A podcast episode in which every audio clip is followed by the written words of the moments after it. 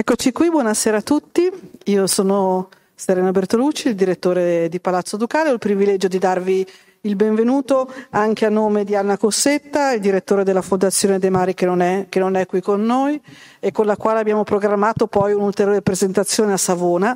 E questa cosa mi fa molto piacere perché così il Ducale può anche riappropriarsi un po' di questa dimensione di fondazione regionale e quindi piano piano, piano allargare eh, la propria attività. Vi ringrazio molto di essere qui anche con queste procedure che possono essere un po' lente e mi dovrei ricordarvi anche che siamo tenuti quindi a indossare la mascherina e a eh, mantenere il distanziamento che non vale per, eh, per, gruppi, per gruppi, familiari.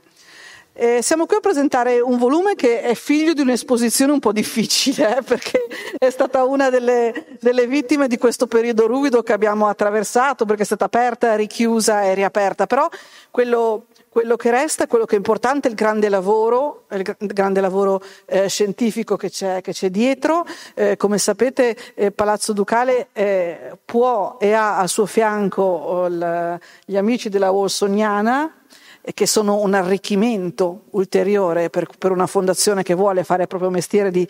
produttrice di eh, contenuti culturali. Dico sempre che noi non siamo uno spazio vuoto, noi siamo una fondazione, un luogo della cultura che siamo in grado davvero di dare, di dare contributi importanti. E eh, questa sera ne parleranno eh, Tiziana Casapietra, che saluto e che ringrazio per essere qui, la direttrice del Museo della Ceramica di Savona e poi eh, Matteo Fochesati, eh,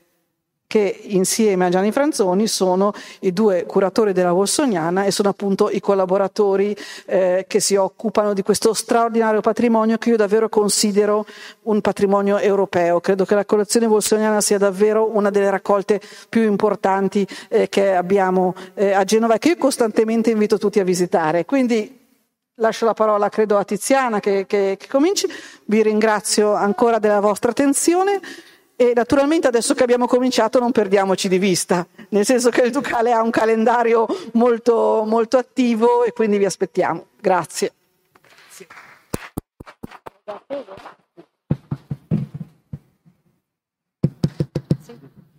Allora, grazie. Eh, io ho guardato con, ho letto con molto interesse il vostro catalogo già nel 2019 e mi sono immaginata un dialogo con voi sulla figura di Ivo Spacetti, così come l'ho letta io attraverso i vostri ehm, testi. Quello che emerge in modo prevalente, preponderante, è questa sua poliedricità, una figura che ha in sé, conserva in sé proprio varie eh, sfaccettature, talvolta sembrerebbero quasi in conflitto fra di loro e in realtà creano proprio tutti questi elementi, danno proprio l'ampiezza e la, della ricchezza intellettuale di quest'uomo. E, ehm, vorrei cominciare naturalmente da un lavoro che è, diciamo, il mio, in assoluto il mio preferito, che è eh, la maschera antigas eh, che è un lavoro... E che voi vedrete mentre scorrono eh, le immagini. La, io ho portato qui questo catalogo perché nel 2004, insieme a Tino Canepa e Anna Maria Pacetti, la figlia di Ivos, portammo l'opera della maschera antigas in mostra alla Tate Gallery di Liverpool. Venne Simon Groom ad Albisoli in occasione di una mostra e lui vide, era il direttore allora della Tate Gallery, vide quest'opera e ne rimase estasiato. E così decise di portarla con sé alla Tate Gallery e andammo tutti su nel 2004 a vedere questa straordinaria mostra che si chiamava A Secret History of Clay. Um, vorrei quindi cominciare proprio da qua dal design disfunzionale, perché è molto interessante questa cosa, no? che noi vediamo la maschera antigas del 32, poi negli anni 70 abbiamo il design disfunzionale della Global Tools e allora ho detto, ma caspita, quest'uomo faceva già questa, questi esperimenti negli anni, 30, negli anni 30 e quindi vorrei partire da qui. Beh sì, allora sicuramente eh, c'è un... Eh un, eh, un simpatico e eh, coerente rapporto tra eh, quest'opera e come dire, i principi, su, supporti, presupposti teorici del design eh, disfunzionale e con l'esperienza della Global Tools, che insomma, per chi non lo sapesse, è stata una, un'esperienza legata al radical design, eh, sviluppata da designer, architetti eh, che facevano dire, capo alla corrente del radical design e che eh, contrapponendosi alle norme, ai principi funzionalisti che avevano improntato il movimento moderno, come dire, contrastavano proponendo un design appunto non funzionale. Eh, la maschera antigas di eh, Pacetti eh, sembra, come dire, all'interno di questo filone e in effetti lo è, magari un po' inconsapevolmente da parte del, eh, dell'artista. Eh, sicuramente l'aspetto che a lui interessava nel concepire quest'opera era quella eh, moderno-latria, cioè quella celebrazione della modernità eh, che eh, ha caratterizzato tutto il eh, movimento futurista sin dal, dal manifesto dell'arte meccanica del 1923 firmato da Palladini, Pannaggi e Pramponi Polini, cioè questa celebrazione della macchina, eh, della modernità e poi c'è anche un altro aspetto che non va eh, trascurato, la maschera antigas è un oggetto bellico, eh, la, quindi la celebrazione della guerra eh, che eh, dire, eh, caratterizza e connota eh, tutta la poetica futurista sin dagli esordi, sin dal manifesto di Marinetti del 1909,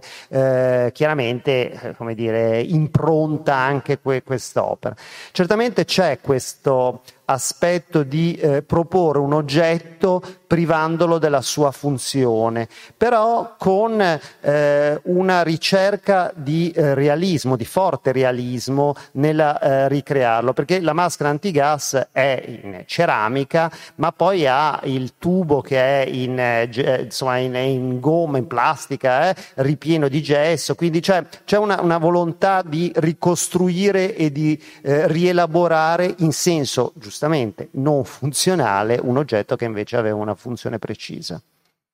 Grazie. Adesso vorrei, vorrei parlare con Gianni Franzone. Invece, de, della, della, quando parli nel tuo testo, dici, parli del lessico futurista, nuovo stile moderno, cui uniformare pure la produzione ceramica corrente, in grado tra l'altro di facilitarne l'integrazione in chiave funzionale quindi è un ribaltamento di senso rispetto a quello che abbiamo appena detto con l'architettura e l'arredamento. Quindi passiamo dal disfunzionale al funzionale. Ma mh, mm, e questo è abbastanza interessante perché prima eh, Matteo citava il manifesto dell'arte meccanica futurista, però per Pacetti, proprio per dare questi eh, due poli eh, del futurismo tra cui si muove, si muove da una parte tra il polo più provocatorio, allora, giustamente la maschera antigas, disfunzionale, non funzionale, eccetera. Mentre dall'altra parte c'è tutto il discorso allora, di un ritorno, di, cioè di partire dal manifesto della ricostruzione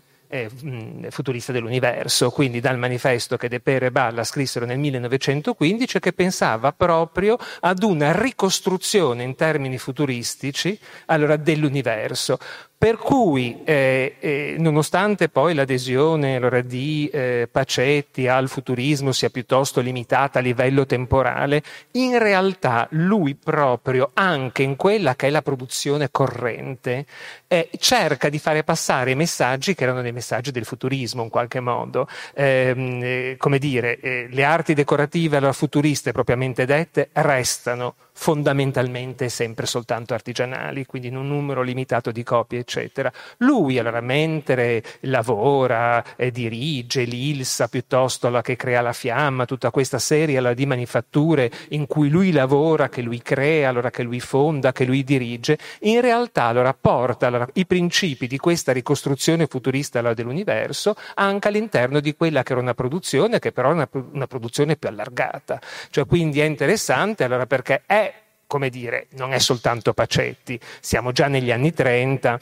e quindi tutta una serie allora, di ehm, idee allora, che erano idee in qualche modo derivate dal futurismo passano comunque in quella allora, che è diciamo, una produzione più normale. Però per esempio in questo è molto interessante il passaggio da un linguaggio tipicamente alla Deco invece ad un linguaggio in cui si usano gli smalti matte, in cui c'è una matericità molto più forte. Sono tutti prodotti che voi vedete, sono tutti oggetti che voi vedete vedete anche nelle immagini che ci scorrono alle spalle, e in cui lui allora, decisamente porta quella che è l'eredità e l'imprinting del futurismo anche in quella che era una produzione in qualche maniera corrente. E quindi è interessante perché, allora, come dicevamo, ci sono proprio i due poli, quindi la parte più provocatoria, se vogliamo chiamare disfunzionale, e la parte invece che tendenzialmente, allora proprio come progetto, era quello di arrivare ad una ricostruzione in termini futuristici allora, di quello che era il mondo. Grazie. Adesso torniamo di nuovo a Matteo. Um, un'altra cosa che mi ha colpito moltissimo nei vostri testi è quando parlate della tavola della pupa, di questo set di ceramica in miniatura per bambini. Beh sì, la tavola della pupa è sicuramente, dire, uno dei un, episodi paradigmatici eh, della, eh, delle potenzialità e delle capacità imprenditoriali di eh, Pacetti. Non è un caso che eh, sia la mostra che questo volume che l'accompagnava sia stato intitolato eh, Pacetti, Ivo Spacetti, imprenditore futurista. Cioè sono un po' i due, come dire, c'è un bilanciamento tra questi due aspetti della sua attività. Da un lato sua, il futurismo inteso, come si diceva prima, come un, un territorio eh, appunto eh, vergine da esplorare per tutte le rivoluzioni estetiche e per tutti i sovvertimenti eh, operativi nell'ambito della ceramica, ma non solo, perché poi noi sappiamo che Pacetti è anche un artista che si dedica alla fotografia eh, e a, alla pittura. Ma eh, dall'altro lato invece c'è questo aspetto dell'imprenditoria che è, come segue eh, tutto il processo evolutivo della sua eh, ricerca artistica. Eh, la tavola della pupa eh, è un episodio molto interessante perché apre eh, una produzione ceramica da un lato ehm, puntando sulla serialità, cioè quindi sulla, sull'aspetto industriale, che già in realtà eh, era, già, era, stato impostato negli anni 30. La tavola della pupa siamo nel 1946, quindi siamo nel eh, dopoguerra. Eh, ma dall'altro lato apre a una, eh, come dire, eh, a una clientela, a una, a una ricettività eh, innovativa, cioè che è il mondo dell'infanzia. Eh, quindi puntando non solo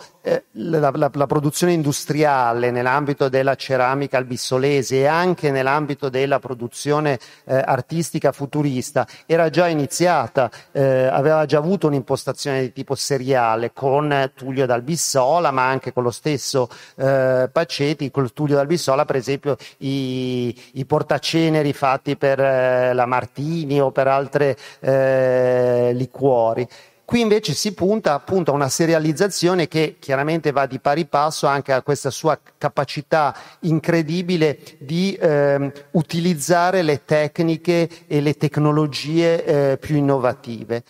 Dall'altro c'è anche un altro aspetto che ci ricollega sempre al futurismo, perché le cose, come dire, i due, eh, i due livelli, i due territori che eh, fiancheggiano e che eh, come due parallele eh, segnano la sua ricerca sono sempre eh, vicini. Eh, ritornando al manifesto della ricostruzione futurista dell'universo di cui parlava prima Gianni, eh, del 1915, uno, eh, firmato da De Pero e da Balla, uno degli aspetti che così come dire, si intravedeva in questa eh, eh utopistica eh, eh, diffusione per, eh, del futurismo in tutti gli ambiti della quotidianità c'era quello di eh, mm, creare dei giocattoli, perché i giocattoli futuristi avrebbero educato sin da bambini eh, a una nuova estetica innovativa. E allora questo ritorno anche a questo aspetto di, di questa attenzione all'infanzia eh, in qualche misura secondo me è anche strettamente collegato a questo aspetto, al di là del fatto che naturalmente è un'avventura eh, eh, fortemente innovativa in Italia. Eh, Massimo Trogu nel suo testo in catalogo fa riferimento a tutta una serie di altre eh, esperienze in questo ambito a livello internazionale, eh, in Francia, in Germania, eh, direi anche in Inghilterra, eh, in Italia non esistevano. Sono appunto di questi prodotti piccoli, eh, prodotti in ceramica che vengono appunto utilizzati dai bambini ed è una, una, grande, una delle tante grandi innovazioni e invenzioni di Paccetti. Ok, adesso torniamo di nuovo a questo, diciamo, apparente conflittualità in questa figura così complessa. Io leggo, Gianni, tu hai scritto in, nel tuo articolo una frase che mi ha colpito, ho segnato in neretto, e dici necessità, necessità assoluta di rinnovamento, è necessario imporre al pubblico il gusto del nuovo da sostituire al rancido classicismo sorpassato dal ritmo stesso della vita, che io trovo straordinario, no? E però poi... Sì, sì, però aspetta perché ti volevo dire poi, invece poi, sempre un po' più avanti, non so se nello stesso articolo, eh, nello stesso eh, testo, dici che alla dodicesima triennale di Milano presenta sculture di forte suggestione arcaica e formelle dipinti di ispirazione novecentesca, malinconici e rarefatti. Quindi di nuovo tu vedi che c'è questa figura che sembra che ami giocare con gli opposti. Vorrei che rifletteste un po' su questo aspetto. Sì, allora, mm, sì, nel senso allora, che il momento allora, dell'adesione diciamo, allora, più,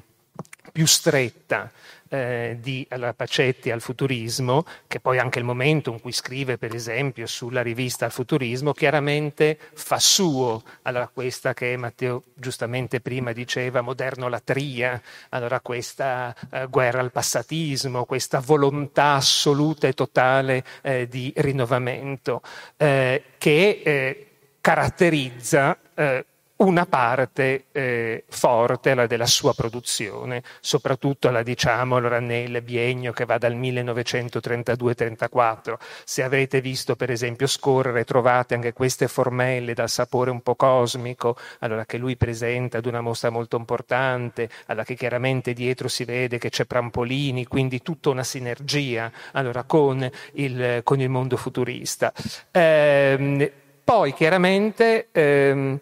eh, è proprio eh, anche in qualche maniera derivante un po' da certe cose del futurismo, allora, però c'è poi un cambiamento che vale per Pacetti come vale per buona parte eh, degli artisti allora, che si occupano per esempio di ceramica, diciamo intorno alla metà degli anni 30. Sto pensando per esempio a quando Gariboldi allora, diventa eh, direttore della eh, manifattura Richard Ginori, quindi il cambiamento che impone dopo tutto quello che aveva fatto Gio Ponti. Cioè cosa vuol dire? Che a un certo punto eh, c'è, eh, come dire, un solidificarsi, proprio anche nelle forme, un essere attenta alla matericità, un essere attenta ai colori, eccetera, che sono più di gusto novecento e se vogliamo, ma non è neppure corretto, potremmo dire, tra virgolette, più classicista in qualche maniera. Ecco, cioè un percorso, allora quello allora, di allora, Pacetti, allora, che in qualche modo è anche abbastanza simile a quello di altri artisti che lavorano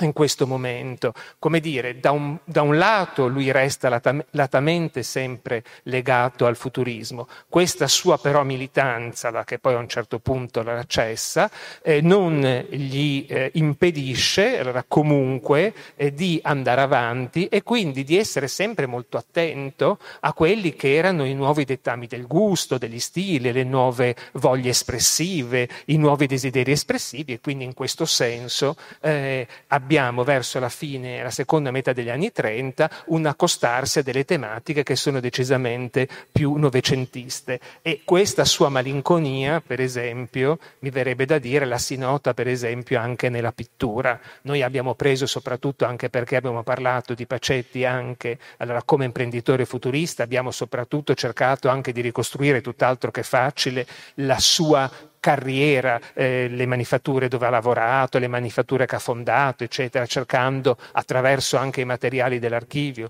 E qui ringraziamo Anna Maria Pacetti Ernesto Canepa che ci hanno messo a disposizione i materiali dell'archivio da, che noi abbiamo eh, abbondantemente eh, guardato, studiato, eccetera. Mm, eh, ecco, eh, ehm, dicevo, eh, quindi noi abbiamo dal punto di vista imprenditoriale chiaramente concentrato sulla figura di Pacetti alla ceramista, però per esempio chi analizzasse anche la sua pittura è un momento in cui, soprattutto alla fine degli anni 30, eh, lui dipinge molto ed è tra l'altro il momento in cui lui partecipa anche alle ehm, eh, diciamo, rassegne espositive più importanti, espone nel 1939, nel 1943 alla Quadriennale di Roma, quindi una mostra allora, di valore nazionale. Ecco, se noi guardiamo allora quei paesaggi allora, che lui espone in modo particolare, proprio si nota un po' allora, questa vena un po' malinconica, eh, questa vena leggermente allora, un pochino allora, passatista, eh, che sembra essere in contrasto allora, con quello che faceva neppure dieci anni prima, in realtà è frutto allora, di un'evoluzione allora, che lui ha. Grazie. Grazie. Mm, Matteo, eh, parli mm, in un tuo articolo parli dell'arco trionfale del Duce, parli poi della centrale futurista savonese, fai riferimento alla Litolatta. Vogliamo magari ricreare un po' questo contesto? Sì, beh, mh, mm, Pacetti ha una eh, al futurismo, come abbiamo già detto, eh, così breve, si sviluppa in, nell'arco di pochi anni, dal 32 al 34. In realtà poi eh, continua a eh, frequentare il futurismo, eh, anzi partecipa a delle esposizioni eh, tra le più importanti eh, organizzate dal, dal, movimento futurista nel, negli anni 30, eh, per esempio a una mostra di aeropittura a Vienna che poi si sposta in Germania, alla seconda mostra di plastica murale, quella che ha luogo a Roma ai mercati traianei a due anni da dal, nel 1936 a due anni dalla mostra eh, di plastica murale che era stata ospitata proprio qui a Palazzo Ducale. Eh, lui in qualche maniera, è, è, vabbè, insomma, la partenza è, è una partenza eh, che ci fa riflettere perché realizza questo arco trionfale a, a, Savona in occasione della visita di un gerarca, ma insomma uno di quei gerarchi eh, che conosciamo e di cui il nome eh, ancora eh, ci sovviene, cioè che era Starace, eh, in visita a, a, Savona. E allora lui insieme con Tullio Dalbissola concepiscono questo arco trionfale, che è un arco trionfale, siamo nel 1932, che guarda alle architetture, al design della mostra della rivoluzione fascista di Roma, Alberto Libera, eh, quindi diciamo un Renzi Libera, cioè quindi proprio il momento eh, di massima, eh, come dire, ehm, futuristicità eh, estetica eh, in tutti gli ambiti eh, dell'arte eh, di regime.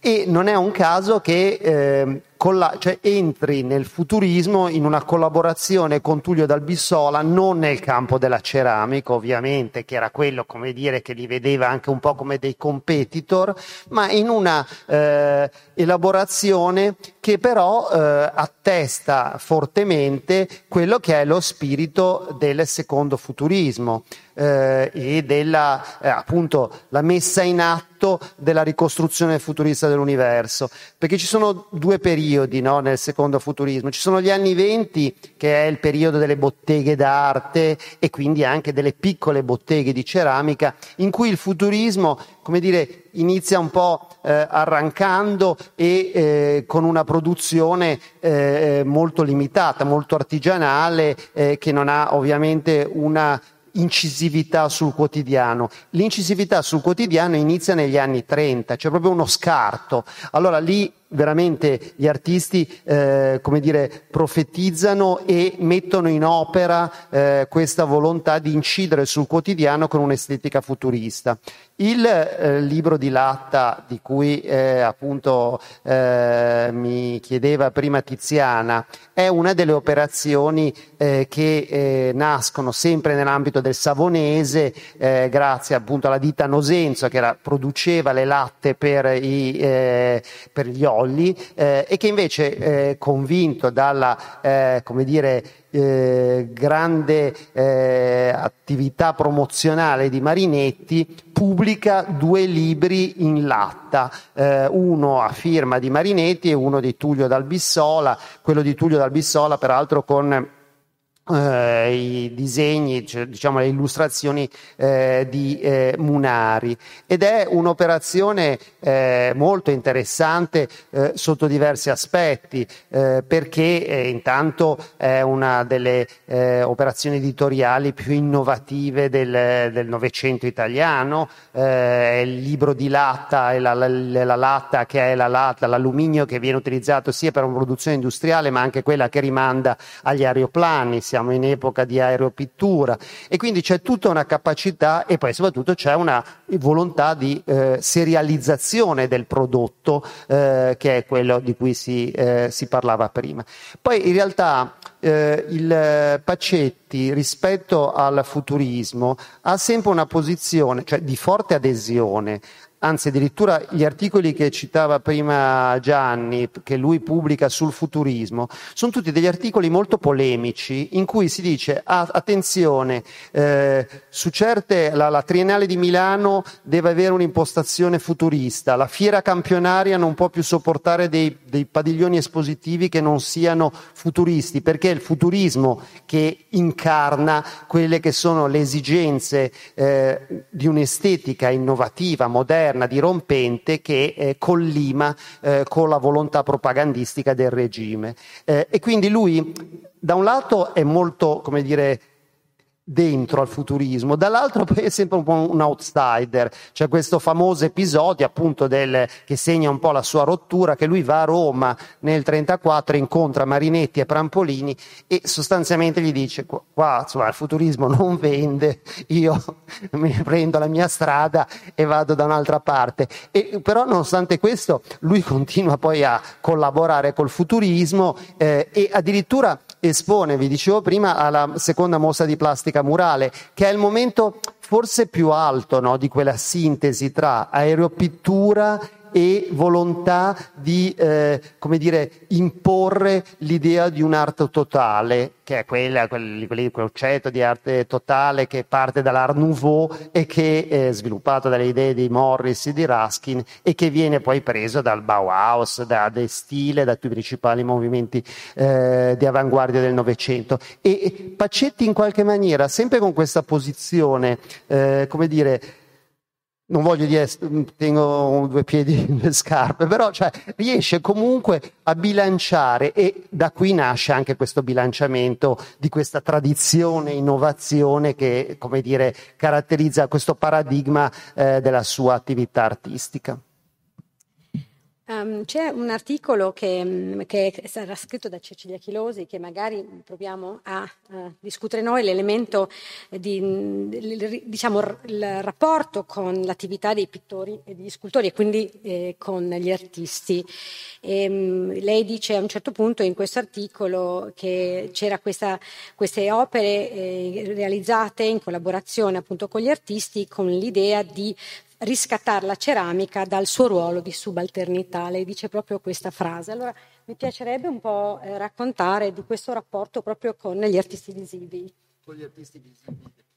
con gli artisti visivi del Novecento? Sì. Eh, beh sì, cioè, allora lui beh, intanto eh, è, una, è, un, è un è un artista, è un imprenditore che sa collaborare con gli altri, che è una, ovviamente uno degli aspetti eh, fondamentali. E questo è documentato non, tanto, non solo dal, dal, diciamo, dalla sua attività degli anni 30, 20 e 30, ma anche dal dopoguerra la sua amicizia con Fontana, con Scanavino. A un certo punto scor- scorreva anche le immagini del eh, museo eh, che lui crea, eh, eh, come dire, collegato alla, sua, alla fabbrica eh, delle ceramiche minime eh, fondata nel 1956 con suo fratello ad Albissola, in cui ha collezionato le opere di tutti gli artisti con cui ha collaborato in realtà poi lui ha una atten- forte attenzione alle arti figurative e appunto Gianni prima parlava della eh, sua attività artistica che ha un'evoluzione anche, eh, un'evoluzione appunto dal eh, futurismo, cioè allora, una partenza del primo quadro che poi è peraltro acquistato dal, dal Duce, eh, è la dilettante ed è una Come dire, un, una operaia, modellatrice che dipinge eh, in fabbrica eh, e ha un sapore vagamente modiglianesco. Eh, dopodiché passa al futurismo e ha un periodo di pittura futurista e poi ha un periodo novecentista e poi arriva a una pittura eh, che eh, dialoga eh, con forse con eh, uno spirito vicino alla estetica del realismo magico. Eh, il, um, Aligi Sassu, nel commentare una sua opera, lo eh, paragona a Usellini, quindi uno degli artisti, eh, come dire, più eh, isolati ma allo stesso tempo connessi a questo spirito del realismo magico. Quindi c'è una forte attenzione da parte di eh, Pacetti alla collaborazione con gli artisti e con, gli, con, le arti figurative e a combinare questi diversi linguaggi eh, mettendoli tutti in sinergia tra di loro. Sì, infatti anche... Prego, prego, Scusa, anche perché forse non, non l'abbiamo detto, allora però eh, in quanto outsider, Pacetti è proprio anche outsider eh, all'interno di Albissola, nel senso che Pacetti non è di origine albissolese, eh, arriva da Albissola nel 1920, lui era di origine toscane, arriva nel 1920 a, eh, ad Albissola dopo tutta una serie anche di esperienze allora piuttosto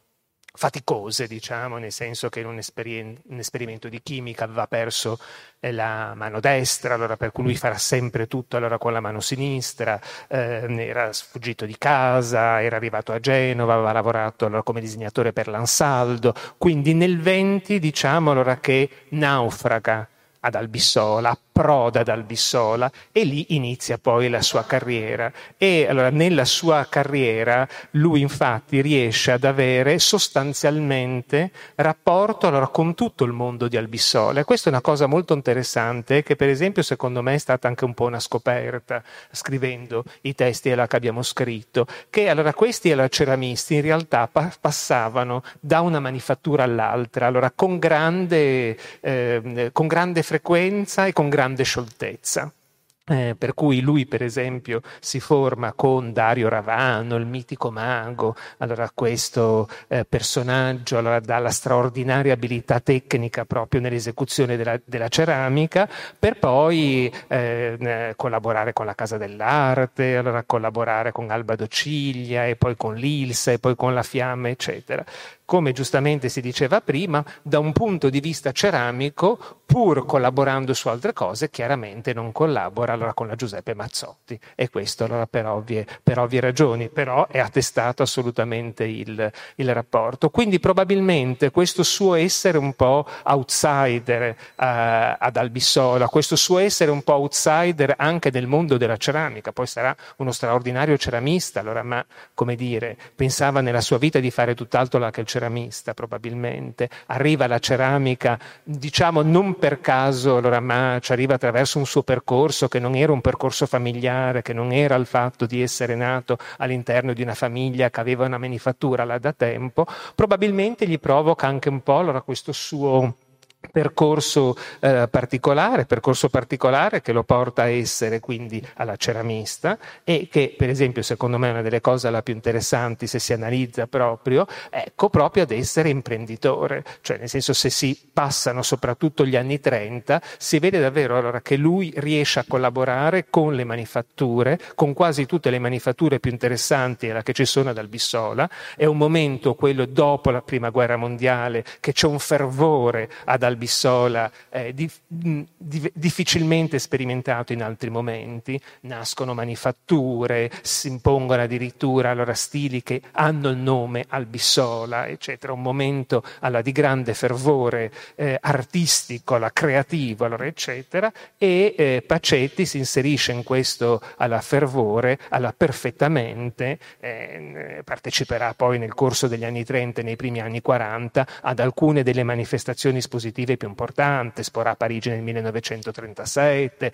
esporrà alla, Bien- alla Triennale del 33, alla Triennale del 36, alla Triennale del 40. Quindi era come dire eh, un, un, percorso allora, che viene fuori poi eh, da, eh, da, quello allora, che, è stato, che, è stato, scritto, allora, che è decisamente originale, perfettamente inserito allora, in quello allora, che è il contesto, però alla decisamente originale, decisamente da outsider. Approfitto prima di lasciare la parola per eh, ringraziare anche chi ha collaborato a questo, a questo volume, eh, nel senso allora che i testi miei e di Matteo allora sono accompagnati da un testo di Stefania Cretella che parla della eh, dimensione ceramica degli anni 20 e 30 in Italia in generale, Luca Bocchicchio che si è occupato del rapporto allora, tra Pacetti e eh, Mazzotti, ehm, Cecilia Chilosi allora, che ha approfondito il contesto di Albissola allora, tra, tra le due guerre, Torre, Massimo Trogo, allora, che si è occupato in particolare eh, delle tecniche della, della ceramica e eh, una cosa allora, che rappresenta anche un po' eh, un punto certo non d'arrivo ma di partenza comunque molto interessante è che il volume è corredato da una bibliografia, da un elenco delle esposizioni molto dettagliato e qui ringraziamo Livia Pini allora, che eh, stava facendo uno stage da noi e se ne è occupata. Ehm, in un certo punto, sempre l'articolo, del, scusate, il testo di Cecilia Chilosi dice nel 1957 le ambizioni imprenditoriali di Pacetti raggiunsero il proprio compimento nella realizzazione di una nuova fabbrica, le ceramiche minime Fratelli Pacetti, in un'area di 1200 metri quadrati, con un impianto industriale per tutte le fasi della lavorazione, questo è molto interessante e con annesso giardino destinato a ospitare le opere degli artisti che avrebbero lavorato nei suoi forni. Ecco, vorrei che ci focalizzassimo un po', magari eh, se vuole anche aiutarci eh, Massimo Trogu, a raccontare questo contesto, magari spiegare anche come avveniva la, la lavorazione, entrando anche nel dettaglio dei, dei metodi che venivano utilizzati.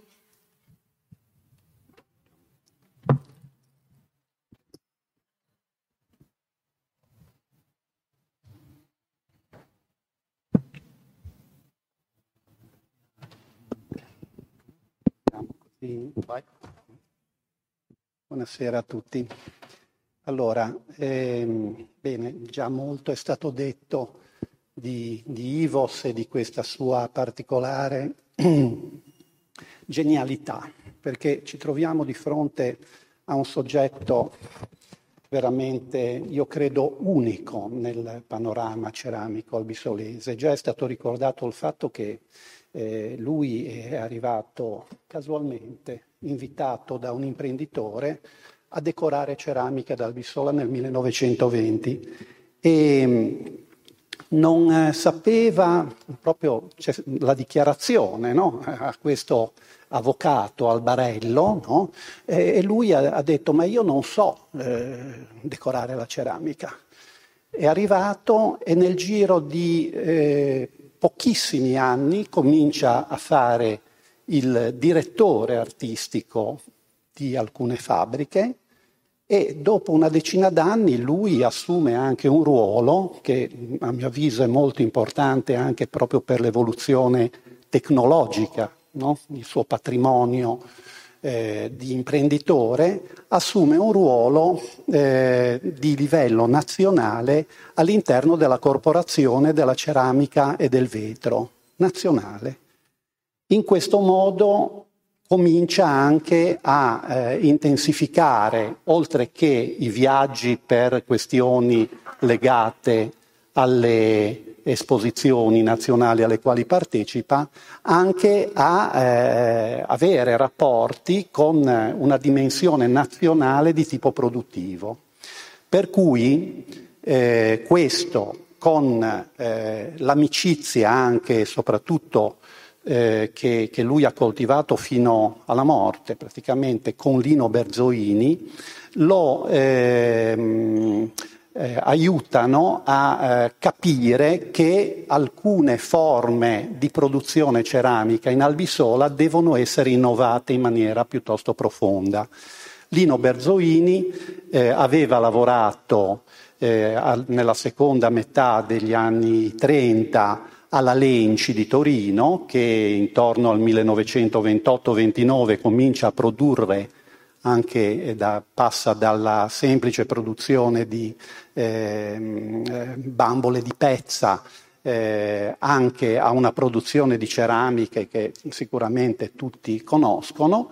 e eh, nella fabbrica Lenci, che era una fabbrica fortemente strutturata rispetto alle piccole fabbriche di Albisola, si producono questi stampi in maniera seriale e massiva con una tecnica che si chiama collaggio. Non è una tecnica nuova, è una tecnica che si è sviluppata in Europa, soprattutto in Inghilterra, eh, già a partire dalla storia della prima rivoluzione industriale, però in Albisola nessuno la utilizzava.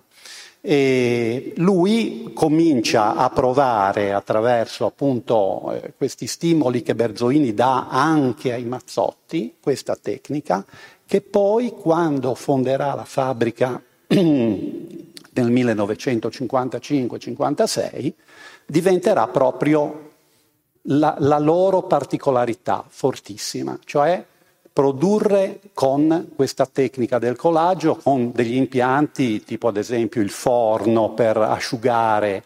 gli stampi, no? gli stampi di gesso, che è una cosa ancora oggi io mm, non credo che nessuno abbia un, un tipo di impianto simile in Albisola. Un'altra eh, questione molto importante è quella che è stato il primo imprenditore in Albisola a eh, introdurre i forni elettrici nella produzione del nostro territorio. Anche qui, eh, io quando ho cominciato a studiare un po' la situazione, ho voluto fare un passaggio ulteriore di verifica con gli eredi Mazzotti, no? con Giovanni Rossello e Tullio Junior eh, Mazzotti, per capire se veramente nel momento in cui Dulgerov costruisce questo, veramente possiamo parlare di piccolo capolavoro di architettura no? tra futurismo e razionalismo, che è appunto il nuovo stabilimento sul San Sobbia, se Dulgerov eh, avesse previsto eh, dei forni elettrici e c'è anche un articolo, però pubblicato nel 1960 da De Benedetti, no? che è proprio una memoria di Dulgarov, che parla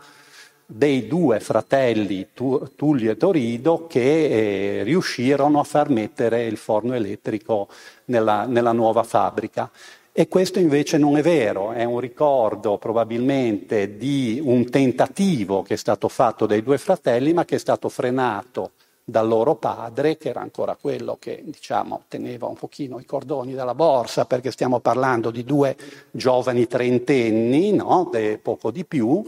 e eh, di conseguenza all'interno del, dello stabilimento Mazzotti, bellissimo e modernissimo, i forni sono ancora forni a legna. Mentre invece, questo anche per questioni di carattere economico eh,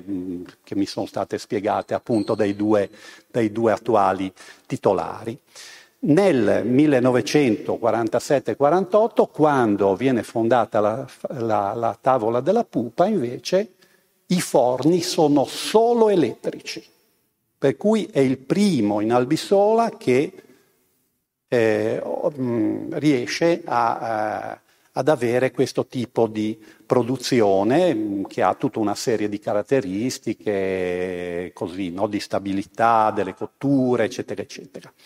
Pensate che in Albisola alcune fabbriche hanno continuato a cuocere a legna fino al 1960, per cui nel 49 lui ha solamente forni elettrici. Quando poi mette, eh, fonda insieme a suo fratello Renato la fabbrica appunto attuale studio Hernan Design, oltre che eh, continuare con i forni elettrici, un'altra innovazione di nuovo unica per il panorama albisolese è quella di mettere un forno tunnel, cioè sono, è una tecnologia che presume intanto la, ha la possibilità di cuocere 24 ore su 24 ed è una tecnologia, era un piccolo forno tunnel, però è una tecnologia che allora era innovativa anche per le fabbriche di, cer- di, di ceramica industriale, tipo le fabbriche di piastrelle, cioè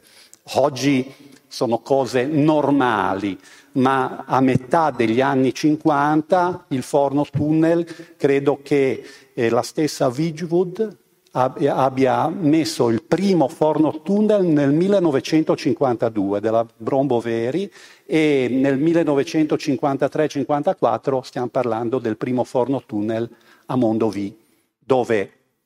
gli addetti erano molti di più di quelli appunto delle fabbriche. Per cui questo è il personaggio che ha sempre guardato molto eh, al, al futuro no? con una voglia di affermazione veramente straordinaria, anche perché bisogna ricordare che eh, il confronto con i due eh, fratelli Mazzotti, Torido e, e, Tullio, è quello di eh, tre persone che sono sostanzialmente coetanei, no? ma da una parte abbiamo i due Mazzotti che sono già la seconda generazione di imprenditori, e di conseguenza hanno la possibilità di viaggiare, di studiare, di fare cose perché dietro hanno già una potenza della fabbrica, mentre invece qui stiamo parlando di una persona che si è fatta sostanzialmente da sola, eh? senza nessun tipo di aiuti se non quello della propria volontà.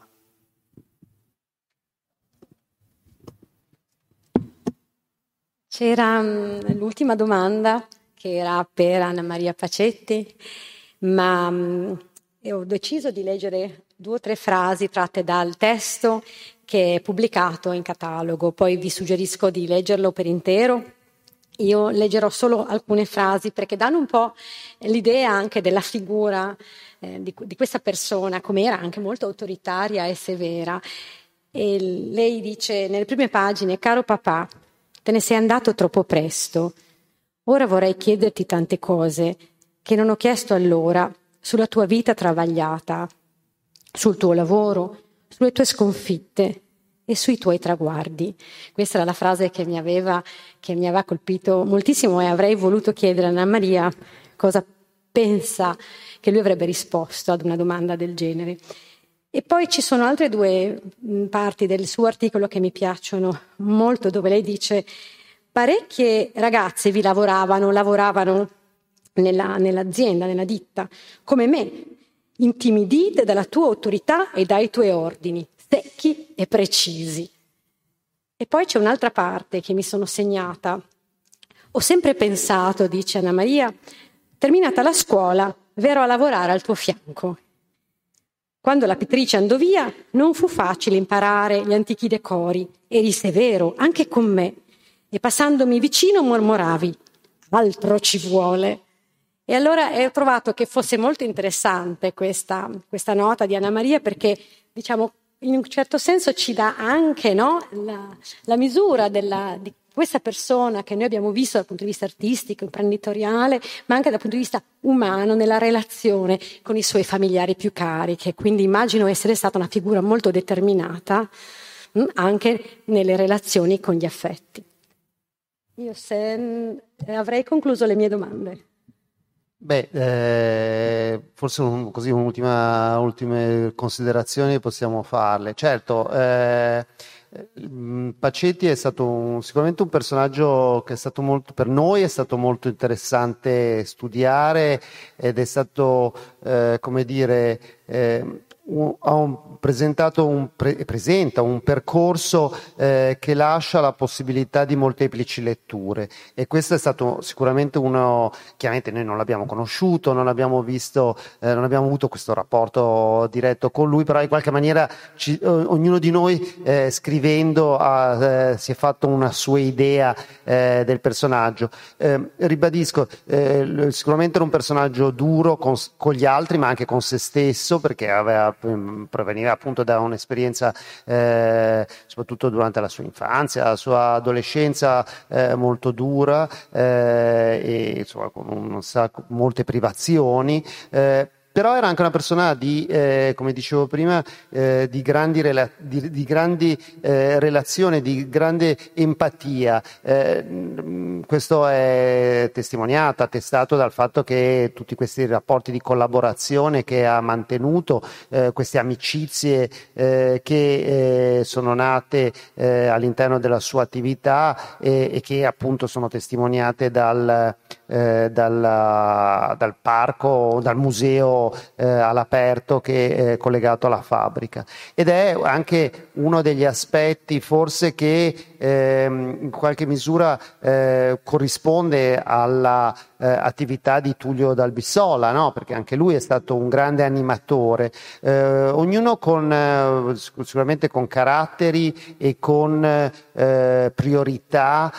differenti. in entrambi i casi comunque eh, fondamentale. In, in eh, Tullio eh, c'è stato più questo aspetto, eh, come dire, di eh, artisticità, che, tant'è vero che Tullio poi è stato anche un fondamentale innovatore della ceramica eh, nel dopoguerra, con tutti i suoi rapporti con Jorn, l'internazionale situazionista, tutti gli artisti che eh, animano la seconda grande stagione della ceramica albissolese. Eh, Tullio invece, cioè Pacetti invece ha avuto questa sua eh, essere eh, fondamentalmente legato a questa eh, imprenditorialità, cioè questa idea di imprenditore, eh, di animare una ricerca continua, ma che allo stesso tempo però eh, si sviluppa all'interno di un complesso di relazioni. E in, tutte e due hanno eh, come dire, seguito eh, quello che è stato un processo messo in atto dal futurismo.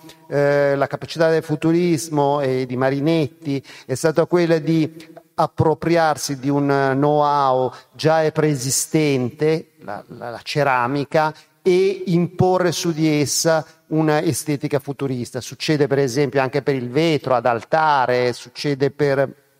eh, tante eh, dimensioni, succede anche per eh, il, i tessuti, il, il, design in generale. Ecco, entrambi eh, hanno avuto questa eh, forte imprinting futurista, poi ognuno di loro ha appunto sviluppato in maniera differente. Non so se Gianni vuoi aggiungere qualcosa. Se qualcuno ha qualche domanda, però direi allora che possiamo concludere e, e, se ci sarà un'occasione speriamo allora che la prossima mostra che faremo su Pacetti non cade in un lockdown e quindi allora che le persone abbiano la possibilità allora, di vederlo. Grazie.